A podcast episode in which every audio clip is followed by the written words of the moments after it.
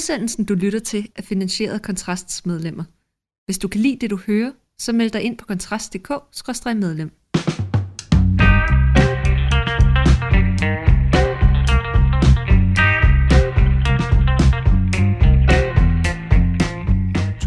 eftermiddag i et øh, sensommer regnværsramt Danmark er det nu blevet tid til Fyraften med Kontrast. Mit navn det er Mikkel Andersen i studiet. Med mig er også Rasmus Hulstrup. Og i dag der skal vi snakke om folkelighed, fordi Rasmus, du har faktisk fået set en, øh, en meget omdiskuteret dokumentarserie Ballade i kolonihaven på TV2, som den kan streames på TV2 Play, hvis vi lige skal gøre lidt reklame for det også. Øhm, og den har været vendt i spalterne. Du har skrevet et indlæg på, øh, på Kontrast om det, som man kan finde i, uh, i øh, link til i shownoterne til det her.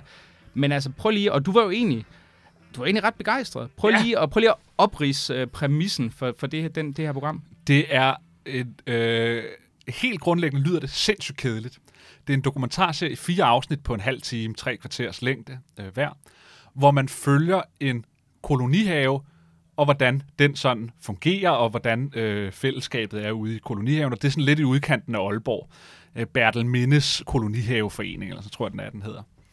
Og, øh, og den starter simpelthen bare med, at øh, hende, der har været formand for kolonihaveforeningen i 30 år, hun bliver kuppet til generalforsamlingen af en yngre mand, der, der, der, der stiller op på generalforsamlingen, så han har ikke meldt sit, øh, sit kandidatur før sidst, så hun bliver kuppet simpelthen. Og hun er en meget ordentlig dame, den her dame her, og har boet derude i mange år, og hun husker øh, glad tilbage på, da hun også var der med sin mand, der desværre døde i 89. Og det, altså, så det, det, vi har at gøre med, med en ordentlig kvinde her, som føler sig meget dårligt behandlet ved det kup, der fandt sted. Men det, der ligesom er præmissen her, det er, at der er kommet en masse unge mennesker ind i kolonihaven, hvor det før var den gamle arbejderklasse, der, og det var det, der var så at sige kolonihave-tanken i sin tid, det var et frirum for arbejderklassen, hvor de kunne tage ud og få noget, noget have og noget grønt, i stedet for deres små lejligheder inde i byerne, øh, hvor de jo øh, boede. Og nu er der jo så kommet en ny generation, men som vil noget nyt med deres kolonihave, fordi de tager ikke derud for at få fællesskab med de andre i kolonihaveforeningen. De tager derud for at få et frirum til at være alene, fordi de får nok af altså storbyens fællesskab, altså alle de krav og alle de her ting. Ikke? Så det er en fantastisk øh, kontrast mellem en arbejderklasse, der er oppe i alderen, der nyder øh, det gode, forpligtende fællesskab i kolonihaveforeningen, kontra den unge, individualistiske, navlebeskuende, meget følsomme øh, klasse, der tager der ud for at få et afbræk fra deres kreative jobs. Og meget tydeligt er der en af de unge kvinder, der er selv erklæret af hippie, der har en Aalborg University t-shirt, hun går rundt i. Her kommer der altså en dame fra de lange videregående uddannelser, der er hippie, og skal nu have så at sige, fællesskab med den gamle klasse. Og der kommer så en ny øh, formand for foreningen, Finn, og det han vil sætte fokus på, det er, at det skal være nok med små sådan øh, studehandler, øh, de gamle imellem, fordi der var noget forskelsbehandling, fordi hun jo kendte alle de gamle hende der. Nu skal reglerne følges, der skal være orden i haverne, og reglementerne for kommunen skal håndhæves. Så han er sådan politibetjenten, der nu skal sikre sig tingene. Og så får vi de her store konflikter mellem, at de unge, øh, kreative typer kan godt lide, at deres have er meget vild, Altså, der skal være øh, mælkebøtter, der skal være biodiversitet. Det er fedt med noget lidt vildt græs i haven, sådan så at bierne og, og, og, og, og fuglene også kan være der, og insekterne har et sted at leve. Og de gamle mennesker kan ikke holde ud, at deres haver ligner lort. Og så får vi hele det her clash her mellem en traditionel konservativ arbejderklasse og en moderne, sådan venstreorienteret, det er ikke fordi den sætter fokus på hvilken politisk overbevisning, men sådan typen, den moderne, kulturradikale, øh, Øh, københavner-klasse, og hvordan det så øh, spænder af, når de skal have fællesskab. Fordi det, den gamle klasse, de kan lide at drikke øl. Det er det, der er hygge for dem. Man mødes og drikker øl over hækken, og så holder man sin have snorlige. Ikke? Fjerner ukrudt, tisler og alt muligt andet. Og den, øh, den nye, yngre generation, de vil sådan set bare øh, ligge i haven for sig selv og få fred og ro. Og det, der så er så genialt ved den, der sideløbende men vi følger de her drama her øh, med de her to grupperinger i kolonihaven, så er der sådan en, en lille højtaler, der snakker om SMV-regeringens, øh, SVM-regeringens problemer. Så den har sådan en mikrokosmos af de problemer, der også gør sig gældende grundlæggende i samfundet på det store plan, nemlig hvor er fællesskab, altså, altså hele den her, hvad kan vi kalde det, øh, nu kan jeg ikke lige huske begrebet, eller ordet, det er lige forsvundet på min tunge, øh, altså radikalisering i hver sin grøft. Altså vi glider mm. mere og mere væk fra hinanden. Ja, polarisering. Polarisering, ja den ser vi i mikrokosmos, og vi ser den i det helt store. Og derfor er det en genial serie, fordi det er en sociologisk afhandling af, hvad det egentlig er, der er galt i samfundet de senere år, og det ser vi bare udspillet i en lille bitte kolonihaveforening. Ja, jeg tænker nu, det skal jo siges, jeg har, jeg har ikke fået set den, øh, men det tror jeg, jeg i, i høj grad skal have gjort. Jeg kommer selv fra sådan en kolonihavefamilie. Min, mine forældre, min, øh, øh, min farmor og farfar, de var skilt, de havde hver deres kolonihave 100 meter fra hinanden, øh, og min mormor og morfar øh, havde også en kolonihave, og i øvrigt alle sammen i samme øh, afdeling oppe i Aarhus Nord. Øh, så det, det, det er, øh, altså jeg kender den gamle øh, øh, kolonihavekultur ret godt egentlig. Altså det var sådan en, jeg voksede op som ikke i, men som kendskab til. Og det var jo alle sammen folk, der gik, altså jeg ved ikke, jeg tror min farfar, han kom, jamen jeg har efternavnet Andersen fra, han, han kom, siger familielegenden, til Danmark for, på grund af billig sprit, der havde et liberalt forhold til alkohol, sådan tror jeg godt, vi kan sige det. Men ellers var drukfældighed var ikke en del af det så meget. Nej. Men til gengæld var det her med folkeligheden, Ja. øh, det skulle ikke være for pænt. Øh, eller, det, eller hvad man kan sige, det skulle ikke være for øh, komfortabelt Nej, det skulle være sådan en, en, hvad kan man sige, du skulle helst have et lille, et lille skur, som du Ja. kunne hygge dig i. Men til gengæld skulle det netop stå snorlige. Min Ja. farfar vandt kolonihaveforeningen to år i træk, øh, hvis jeg husker rigtigt. Og det var, jeg tror muligvis, det var hans, For den flotteste for den have. flotteste have. De gik ja. jo på sådan en vandring, Ja. øh, bestyrelsen, og kiggede ind i alle haverne en gang om året, hvor folk jo så havde øh, altså gjort dem så flotte, som de kunne være. Og det var meget, meget flot. Altså, jeg har jo set golf greens, der var markant mindre øh, øh, snorlige end, end min farfars øh, græsplæner, der er jo, altså, der, det var jo next level. Øh, det lignede bare sådan et, et, et grønt tæppe, fuldstændig uniformt, ikke? Og, og der, der kan jeg jo godt se, også fordi jeg kan jo se, at dem i min omgangskreds nu, og, og, og vi er jo sådan nogle øh, belastende, øh, formodentlig øh, for højt lønnede, øh, symbolanalyserende typer, de synes jo, altså det er jo, det er jo en helt anden klasse, de kommer til, Ja. og de har, men- de har jo også opdaget, fordi de fleste kolonihaver er jo trods alt stadigvæk underlagt nogle meget stramme vilkår, så det vil sige, at du kan få dem meget, meget billigt. Ja. Og det kan du jo ikke få. Du kan ikke få et rekreativt område i Storkøbenhavn, slet ikke, og formodentlig heller ikke i store dele af sådan oplands Aarhus, for særlig få penge, men det kan du i kolonihaver. Ja. Og det betyder jo også, at der, hvor min, mine bedste forældre, det, de er jo ufaglærte alle sammen, ikke? Øhm, øh, altså, og, og var jo indbegrebet af, af sådan den brede folkelighed i sådan en konsensuskultur, jamen så er det lige pludselig, altså, du ved, journalisterne og folk, der rykker det ud, og jeg tænker, det, det er et virkelig fascinerende Ja. ja. kulturklash, der er lagt ja. op til der. Ja. Og det er det, fordi så er der arbejdsdag. Og de unge deltager ikke i arbejdsdagen, den fælles arbejdsdag, hvor man maler øh, legepladsen øh, øh, og alle de der ting der. Og så øh, fortæller de unge der, ah, men det er fordi, vi har så meget, ikke? og nu har vi jo fået den lille, og, og vi har også brug for lige at trække os tilbage til os selv. Så det er de der gamle ildsjæle, der møder op og tager en tørn for at holde kolonihaveforeningen ved lige. Ja, og drikke nogle øl og, Og drikke nogle sammen. øl. Det er jo Ja. sam, samværet. Os, der er en ja, høj ja, grad i ja, ja, det er jo det, det går ud på. Det er jo det, ikke? det går ud på. Og så den her nye bestyrelse er sådan en regelret bestyrelse. Det er, sådan, det er, som man kan sige, der er sådan tre dele. Der er den gamle folkelighed, så er der den nye kreative klasse, og så er der den nye bestyrelse, som er sådan nogle djøf-regelryttere.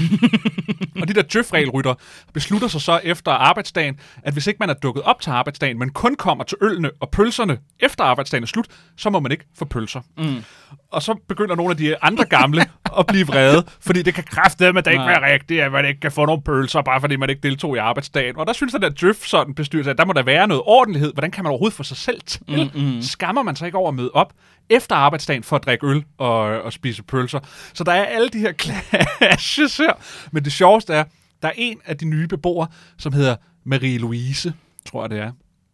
Og hun siger sådan meget åbent, siger hun, altså jeg har min kolonihave, fordi jeg vil gerne have et sted, hvor jeg kan være mærkelig. Og så hun er taget ud i sin kolonihave, og der dyrker hun yoga, og hun synes, enhver regel om, hvordan hendes have skal holdes, er fascistoid simpelthen. Fordi hun, hun, kan slet ikke, hun kan slet ikke se tislerne vokse op. Og den der meget sådan djøfske bestyrelse går jo, øh, tager jo haveinspiceringer for at se, om folk lever op til reglerne. Og så er der sådan en total krisestemning, fordi der er en stor tissel, hun ikke har set mm. i sin hæk. Ja. Og den går de jo så hen og viser hende, hun skal fjerne. Og siger, Nå, den, den har jeg slet ikke set, nej. Ikke? Så de synes jo, hun er håbløs underlig. Men hun holder så et yogakursus, hvor der så faktisk er nogle af de her gamle her, der møder op. Og det, der viser det sjove clash, det er, at så en af de her fjollekæld hedder han. Han har sådan en tatovering. Det er sådan en ko. Han har en ko tatoveret på maven, hvor hans navle er koens numsehul. Mm. Han, er, han er pensioneret vognmand. Ja. Og så står de der og laver de der øvelser der. Hans kone Susanne er så også derude. Og så hans kommentar efterfølgende, de er færdige der. Og nu har jeg kraftet med fundet mig selv her i yogaen. Så Susanne, der kan jeg sgu ikke bruge til en skid så, så, det er virkelig nogle fede typer. Og den der håb af dåseøl, fordi det gamle, bliver bare ved og ved og ved med at vokse, fordi det er det eneste, det vil. Og så er der krise i bestyrelsen, fordi at der er jo nogle af de her gamle øh, mænd, der drikker øl uden at betale for dem i fælleshuset. Så de gør regnskabet op, at der mangler Ja. betaling for 15 øl efter en måned, så det er sådan noget 90 kroner. Men ingen krise er for lille til, at bestyrelsen Nej. må have orden i tingene. Nej, nej, nej. Og det her, det viser sådan noget meget godt om, hvad er fællesskab for visse sociale klasser frem for andre. Fordi den her gamle arbejderklasse, de får så at vide, at nu lukker de ølsalget. Folk må selv købe deres øl og tage dem med til deres kolonihave. De kan ikke få dem længere i fælleshus, mm. når de ikke betaler nok for dem. Og så siger hende her, Susanne, siger hun, ja, så lad os se, hvor meget det fælleshus kommer til at blive brugt. Mm. Fordi det er bare øllen, de mødes om. Og det siger noget interessant om samfundet i en vis forstand, nemlig, at når man sidder og ser den, så tænker man, jeg kan fandme godt forstå, at de der unge mennesker, der kommer ind, ikke gider fællesskab med gamle, for at sige det lige ud, bøvede, alkoholiserede mænd, der bare vil drikke øl og sige dumme ting. Og jeg kan godt forstå, at de her gamle mænd, der bare vil drikke øl og sige dumme ting, de synes, at de der moderne mennesker, der kommer ind, er totalt snobbede og individualistiske og selvoptaget, fordi de deltager ikke i hyggen. Og så rejser den jo bare det grundlæggende spørgsmål. Hvordan kan man få et fællesskab op at stå, når der ikke er noget at være fælles om? Altså, altså hvordan løser mm. vi det her? Fordi, som jeg også skriver i den klumme, jeg har skrevet her, jeg står også på sådan en position, hvor jeg tænker, jeg vil ikke bruge, som jeg skriver, et sekund på at deltage i et eller andet forpligtende fællesskab med de her alkoholiserede, bøvede, gamle mennesker. Men jeg vil fandme heller ikke give brug et sekund på at sidde med sådan nogle hippie typer, der synes biodiversitet og øh, øh, kompost er et eller andet moralsk ansvar for at få insekterne til at leve ordentligt. Så hvad vælger man at gøre? Hvad bliver løsningen? Jamen, den bliver jo det, som den prøver at vise her, at folk passer bare sig mm. selv. Der er ikke nogen, der gider deltage i tingene. Ham formand, han trækker sig fra bestyrelsen, men han er så, viser det så øh, blevet genvalgt, fordi der var ikke nogen andre, der meldte sig. Og det er jo det her grundlæggende problem, det er, hvis ikke der er nogen, der tager til så falder alle fællesskaber fra hinanden. Men jeg kan også godt forstå, at der ikke er nogen, der gider mm. at tage teten i fællesskaberne, når der ikke er noget at være fælles om længere. Så hvad gør man? Man bliver ligusterheks for sidst. Man passer sin egen have og holder sig for sig selv. Men der er jo bare et tab i det, helt åbenlyst. Fordi fællesskabet dør, og fællesskabet kan ikke leve, hvis ikke der er nogen, der prøver at bidrage til fællesskabet. Fordi så vil sådan en kolonihaveforening bare gå nedenom og hjem, og så vil den dø ud, og så vil der ikke være nogen, der tager dig ud længere, fordi alle haver til sidst bare ikke bliver plejet og holdt. Så, så i virkeligheden, tror jeg, hvis man skal tage de helt store briller på, så det, den viser, er, hvordan får vi hvordan har vi fået den her sådan populistiske bølge? Fordi det, der sker, det er, at når, når de her unge her sætter sig på magten, så bliver de her gamle mænd her, og kvinder, de bliver vrede. De bliver irriteret over de nye regler, som de her, den nye bestyrelse kommer med. De bliver irriteret over individualismen, selvoptagetheden hos de unge. Så hvad gør de? De vælger bare at drikke øl og råbe af den nye bestyrelse og klage over tingene mm. hele tiden. Men de har ikke selv evnerne til at tage ansvaret. Men de bliver irriteret over, at tingene skal laves om, fordi det kan de ikke overskue. Hvis jeg, hvis jeg skulle udfordre den, og igen med det åbenlyse forbehold, jeg ikke har set den, så vil min forestilling jo også være, at eller et, et gæt, et bud måske kunne være netop, at det var det, altså at, at skældet også er kommet i nogen grad fra, at det er gået fra, at det egentlig var en, hvad skal vi kalde det, i vid udstrækning en slags arbejderklasse monokultur. Ja. Fordi altså, fuck om overlægen op fra Gentofte, eller altså folk i det segment, eller, eller bare, øh, du ved, akademikeren, som der ikke var så forfærdeligt mange af, sådan Ja, bare for præcis. en 30-40 år siden. Altså, at de gad at ligge og rode ude med de der arbejderklasse, nogen, øh, øh, der bare snakkede om, øh, hvad det hedder, den lokale fodboldsklubs seneste nederlag, og drak sig i hegnet og sagde kælling, eller sådan et eller andet, ikke? Jo. Altså, og det, det ved jeg ikke. Jeg ved simpelthen ikke, om det er fordi, at, at, at man ser lige pludselig, at, det, er der simpelthen sket det, at, at det faktisk er gået op for alle dem, der bor i lejligheder inde i de store urbane centre. Ja, det kunne da være meget fedt. Det kunne Ja. være meget fedt, vi også fik. Du ved lige, så kan vi, ungerne, de kan, de kan få en trampolin, og så kan vi passe os selv. der ikke? er sket det, at arbejderklassen er blevet fortrængt. Og det er det, derfor, den er så godt et billede på, hvordan det også ser ud i samfundet. Fordi at arbejderklassen, den traditionelle arbejderklasse, bliver fortrængt fra de områder, de har. Og det er jo også det, de føler, der sker i samfundet. De føler, djøfiseringen tager over. De føler, at, og det er jo rigtigt nok, når man ser på, hvor mange får videre, lange videregående uddannelser, mm. ikke? som får mere og mere at sige, som nu bosætter sig de steder, hvor de tidligere har bosat sig, de føler sig ikke hjemme nogen steder. Det forviser dokumentaren også. Der er så flere af de her ældre, der vælger at sælge deres kolonihave. De sætter den til salg, og de bliver meget kede af det. Altså, der er sådan en Mm. ældre dame, så jeg græder, fordi hun siger, jeg har jo ikke nogen herude længere at snakke med. Nej. Og, og det afføder jo også en vrede, en frustration at se, at man bliver fortrængt. Mm. Og det er, som jeg også kunne klemme, jeg har jo nævnt ham så mange gange, men han er altså så god at bruge til at analysere. Ham her, Andreas Rekvits, der snakker om det almene. Altså vi havde tidligere en almenhedskultur, som var en stor middelklasse, så en lille overklasse og en lille underklasse. Og den store middelklasse havde grundlæggende samme normer, værdier, samme typer jobs, enten i servicebranchen eller produktionsbranchen. Så det var dem, der så at sige sad på tingene. Det var deres vilje, der blev gjort gældende. Og nu har vi fået forskudt det, blandt andet på grund af den enormt øgede mængde af folk, der bliver akademikere og for lange videregående uddannelser. Men den her gamle arbejderklasse er jo ikke død endnu. Mm. Altså, de er bare blevet gamle. Det er jo boomerne, så at sige. Og hvor skal alle de her skide... Ja, og findes vel også stadigvæk, ja, ja. med bare mindre antal, ja, end, ja, eller procentuelt ja, set ja, mindre antal. Men det er derfor, det bliver en generationskløft, samtidig med, at det bliver en ja. socialklassekløft, fordi størstedelen af dem befinder sig i en ældre generation. Mm. Og hvor skal de gå hen, når de føler, at alt det, der gav værdi for dem, bliver fortrængt af en ny klasse, der ikke gider dem? Og det er det, som ham her, Andreas Rikvit siger, vi har fået en singularitetskultur, altså det her med, jeg er i min kolonihave for min egen skyld, jeg er der for mit egen personlige rejse, det projekt, jeg har for mig selv, hvor de andre siger, jeg tager i kolonihaven for fællesskabet. Jeg vil gerne have det fællesskab, der er derude. Og det, der bare sker, som også sker i det samfundet som helhed, det er, at singularitetskulturen, så at sige, har fortrængt den almene kultur. Og så står de tilbage uden noget sted at gå hen. Og rent politisk set sker der så det, at de går til yderfløjene. Hvad gør man så? Det er det, den prøver hele tiden at henvise til SMV. Men så får vi en regering, der samler sig om at holde dem ude er nemlig en regering henover midten, for som Lars Lykke sagde, jeg kan ikke bygge en regering på yderfløje, så jeg kan ikke have nye borgerlige og det der med. Hvor skal de her mennesker gå hen, når de bliver fortrængt hele tiden? De kan sætte sig med deres dåse, og så kan de råbe og skrige, og så kan de vælge en person som Donald Trump, hvis de er tilstrækkeligt mange.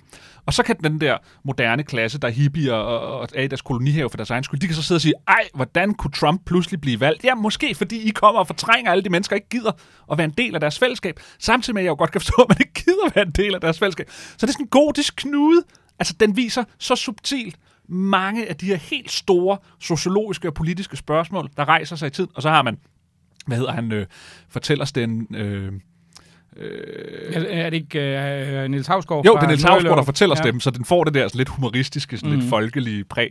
Den er lidt ligesom den dokumentar, jeg ved om du har set, der hedder Lys i mørke, der kom for nogle år siden. Jeg tror, jeg så to afsnit af ja, den. Ja, ja, ja, som også handlede om, hvordan den her ældre arbejderklasse finder sådan værdi i, og jamen, det er os, der sørger for at, at, at, øh, at samle cigaretskåret op på den lokale bag, øh, øh, togstation, fordi så har vi et eller andet sådan at bidrage med her i lokalfællesskabet, ikke? og de unge der i den mørke nye landsby, de gider sgu heller ikke at lave en skid, vel? Så det hele, det hele, det hele der er sådan en scene, hvor hun går ud med, med, med sådan en, en lampe på sin, øh, sin, sin hjelm om, om natten for at fjerne cigaretskåret, hende her kone her. Så kommer hun tilbage, og så spørger manden hende, Nå, var der god fangst derude? Nej, der var kun tre cigaretskåret og en ølkapsel. Og så siger hun sådan lidt sådan så ud, at det var bedre før i tiden fordi der var flere cigaretskåret, hun kunne gå og samle op, og det viser jo bare, ja. at vi vil alle sammen gerne have noget mening i vores liv. Vi vil gerne have noget, hvor vi føler, at vi bidrager med tingene. Men det er bare svært for den her generation og den her socialklasse at bidrage med noget efterhånden, fordi det bliver ikke værdsat længere den store udskiftning ja. af arbejderklassen, kunne vi ja. jo næsten ja. kunne lidt polemisk kalde det, ja. altså, med at trælse typer det, som det, os. Det, det er ekstremt øh, sjovt og fascinerende, at, øh, at, at bevidne i sådan en lille kolonihaveforening, hvordan vores store politiske skæld bare udspiller sig helt grundlæggende i mikrokosmos. Og det, det sætter for mig at se et meget stort spørgsmålstegn ved folkelighedens egentlig folkelighed, når når det ikke er muligt at, at få et folk, altså, altså det ikke er muligt at lave en eller anden almen øh, fælles kultur, hvis man kan sige det sådan, hvor man ikke kommer hinanden ved. Vi, vi har godt nok gået noget tid, men jeg synes næsten, den overgang, som er potentielt mulig i forhold til det her emne, den er, den er simpelthen for oplagt til ikke at spille øh, øh det kort, fordi øh, når vi taler om folkelighed, så har Pernille Vermund jo øh, formand for Nye Borgerlige, hvis nogen skulle have glemt det. De har ikke været så meget fremme i medierne i den sidste tid. Hun har været ude i sådan et, øh, et stort interview i Avisen Danmark, som jo sådan er den her fællesavis for en, for en lang række sådan lokale aviser, der udkommer her. Øh, rubrikken, overskriften, den er, Pernille Vermund vil repræsentere den helt almindelige dansker, kolon. Nu vil partiet kendes for andet end skattelettelser og udlændingepolitik. Og det, det ligger jo sådan, altså hun afviser naturligvis, som det så hører bør, at der er tale om en stor kursændring, men det virker måske som en pænt stor kursændring i virkeligheden. Der bliver betonet, at jamen, altså, det, der gør ny borgerlig unik, det er, at ikke mindst folk som hende selv, øh, der kommer med en, en erfaring fra sådan i anførselstegn den virkelige verden. Hun har været arkitekt igennem mange år, og så bliver hun spurgt af intervieweren, ja, men er du ikke er du virkelig den helt almindelige arbejder? Så hun sådan, jamen jeg har været ude og gå på byggepladser nogle gange og overse det, og jeg har ikke betalt topskat så mange år i virkeligheden. Så, så, så det er ligesom det, og sådan rent politisk kan man sige, de lægger op til, hun betoner, at hun støtter Arne-pensionen. Hun mener, at de nedslidte skal kunne få tidligere pension. Man skulle kunne også åbne for at lave en form for støtte til lokale erhvervsdrivende i, mindre lokal samfund. Øh, og den her slags ting. Så det virker som om, at der er sådan en gang i en, en repositionering, hvor man går, vil gå ind og sige, jamen vi er vi er den brede folkelighedsparti. Der sidder jeg og tænker på, Rasmus, og nu, du har jo en fortid som, som, øh, som, som rådgiver i... Politisk konsulent. Politisk konsulent i Ny Borgerlig. er det ikke en voldsomt øh, øh, øh, trængt øh, spillebane at melde sig Jo, ind i øh, jo, med jo, øh, DF og, øh, hvad det hedder, øh, Inger Støjberg også, Jo, øh, som jo. dem, der er bannerførende for, Jo. for den, den almindelige øh, ikke-urbane folkelighed? Det, det, det, det tænkte jeg også, da jeg læste. Jeg tror, de har set opskriften korrekt. Altså, altså det, det, det er jo, de skal, så at sige, hvis man skal lave kobling tilbage til den dokumentar, de skal varetage den her fortrængte arbejderklasse stemmer, fordi de er jo rigtig, rigtig mange af dem. Mm. Altså, der er jo et stort potentiale for at bygge en platform op. Men spørgsmålet er, om ikke det er for sent. Det vil jeg næsten, næ- næsten våge, øh, fordi at Inger Støjberg fik sat sig så solidt på det, og DF jo også sidder godt, og, og Nye Borgerlige ligger et eller andet sted i ruiner. Så de stiller sig ikke på en særlig unik platform, altså med det. Mm. Der er ikke noget, hvad skal vi kalde det, unique selling point. Altså der, der, der er en rigtig analyse af, hvad et, et, et parti skal slå på, hvis man vil positionere sig der. Men, men spørgsmålet er, om ikke Inger Støjberg er dygtigere til det, og om ikke DF kan formål. Man må sige, DF øh, ved vi jo ikke helt, hvor vi har med den her nye, sådan mere nationalkonservative linje, Morten Messersmith lægger. Men det er jo rigtigt set, at Socialdemokratiet, som jo var folkelighedens bannerfører på venstrefløjen, har jo forladt den position noget så eftertrykkeligt efter SVM-regeringen. Så der er ikke nogen på venstrefløjen til at øh, hvad kan man sige, tage dem. Og jeg tror, Inger Støjberg har taget dem fra Socialdemokratiet, hun kunne. Altså hun tog jo en, en, en pæn Mm. chat øh, so- socialdemokratiske vælger, da hun stablede sit parti på benene. Så jeg ved ikke, om analysen er, altså jeg har jo ikke snakket med dem, bare for sådan at gøre det klart, øh, at de måske tænker, om de kan hive nogle stemmer hen over midten, altså om det er dem, der skal tage den gamle DF-position, hvor man stjæler socialdemokrater. Øh, det kræver vel en hæftig, altså en hæftig sådan reorientering. Altså det stod jo for, for sådan, altså udgangspunktet var jo næsten at være, hvad kan man sige, sådan de, de nordsjællandske, øh, lidt formugende, liberale typers, øh, øh, dem der heller ikke kunne lide muslimer, måske lidt mindre end Liberal Ja. Alliances vælgere for eksempel, at det var dem, man skulle gå ind og, og have, så viser det sig så, at det er måske mere dem, der faktisk bare virkelig overhovedet ikke kan lide muslimer, man ender med at appellere til, at ikke så meget de sådan mere højt lønnet. Og nu skal man så gå ind og være et, øh, hvis du har ret i dine udlægninger igen, der er ikke nogen af os, der sidder med, med, med insiderviden i forhold til det, så vil det jo, så vil det jo netop være et, et forsøg på at repositionere sig som, som dem, der ligesom kan hive de her, de her vildfarne blå bjerner. Ja, ja, fordi læg mærke til, at hun netop slår på, som du sagde lige før, øh, bevare Arne pension. Hun Mm. mm. prøver at fortælle øh, læserne, at hun ligger så at sige til venstre for de borgerlige partier på den økonomiske varetagelse af folkelige Danmark, af arbejderne. Men der ligger, der ligger DF vel også. Jeg ved, jeg ved Ja. faktisk ikke, hvad Jamen, Danmarks det- Demokraterne de egentlig vil, så jeg sidder og tænker, ja, ja, det er, da jeg sad og læste interviewet, jeg sad lidt efter det her store slagnummer, hvor jeg Ja. kunne sige, har var den ting, som kunne være deres svar på, på netop Arne Pension, Jeg tror, ikke? jeg, hvor man jeg, kunne jeg, sige, tror, jeg tror, hvis jeg skulle lave analysen her, så er det, at Inger Støjberg er økonomisk ret blå. Morten Messerschmidt prøver at gøre DF til et nationalkonservativt Mm. mm. parti. Socialdemokratiet har forladt den folkelige position. mm, Så hvis de kan gå ind og blive det gamle DF på en eller anden måde, øh, der bliver det borgerlige, folkelige parti, så er der en platform. Jeg tror, det er den analyse, mm. hun forsøger at, at, at, at lave, eller de har lavet derinde, som hun forsøger at, at navigere efter. Øh, og den kan godt være øh, rigtig. Jeg, øh, altså, hvis jeg selv sådan skulle give mit bud, så, så tror jeg, at den bliver meget, meget svær. Alene af den årsag, at de kun er to derinde. Og Pernille er så at sige den eneste af, af dem, der sådan virkelig er, øh, er et stort navn. Øh, af hende og Kim Edberg. Så det er jo en enorm opgave at løfte, selv fordi hendes troværdighed har lidt en enorm knæk, fordi det, der kendetegner mange af de store, øh, mange af partierne i Blå Blok, det er, at de er båret af deres formænd. Altså, Mm. Danmarksdemokraterne er båret af Inger Støjberg. ja. Ikke? Moderaterne er båret af Lars Løkke osv. Ikke? Øh, hvor Pernille Vermund, tror jeg, det kan jo sagtens være, at hun gør det rigtigt, øh, har måske et, et lidt et troværdighedsknæk efter, altså det har hun jo helt Ja. åbenlyst, Ja. altså det er jo ikke et måske, det har hun jo.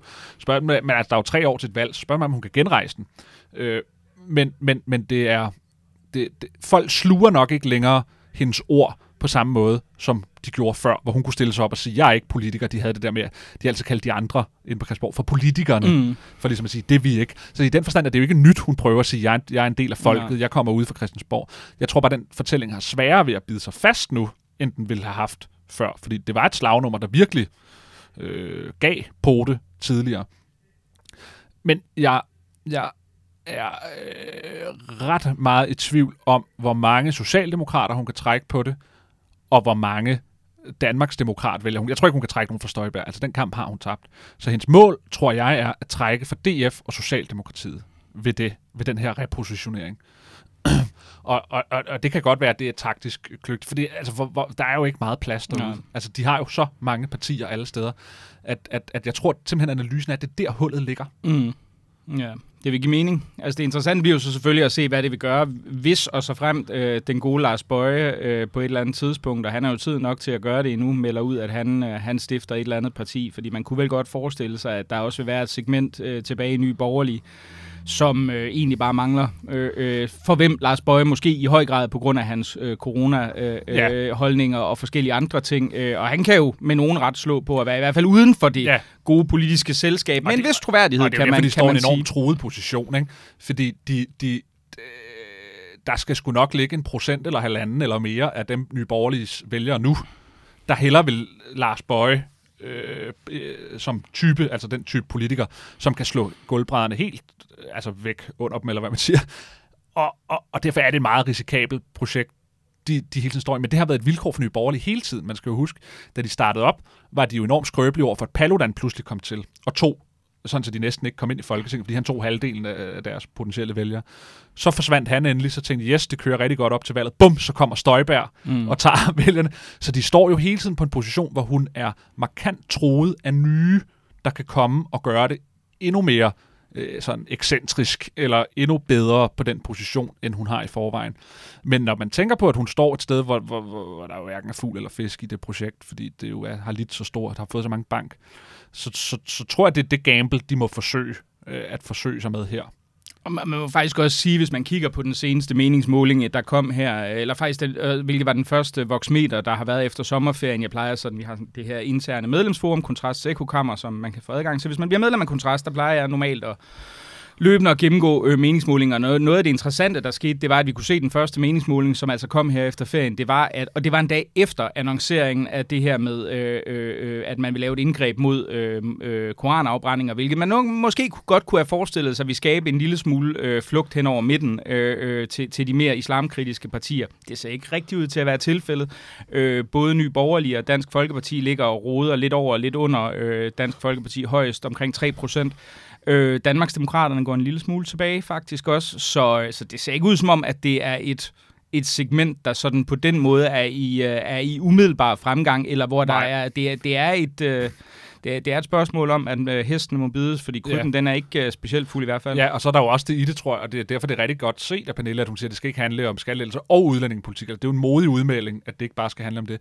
Men det tror jeg er rigtig set, at udlændingepolitikken er ikke længere det, der, der, der er det store slagnummer på, på højrefløjen. Det, det, der, hvor man tidligere konkurrerede om, hvem der var hårdest på udlændingepolitikken, konkurrerer man nu om, hvem der er mest folkelig.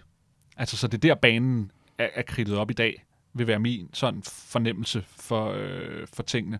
Og, og, og, og det er jo rigtigt nok set, øh, altså, tror jeg. Øh.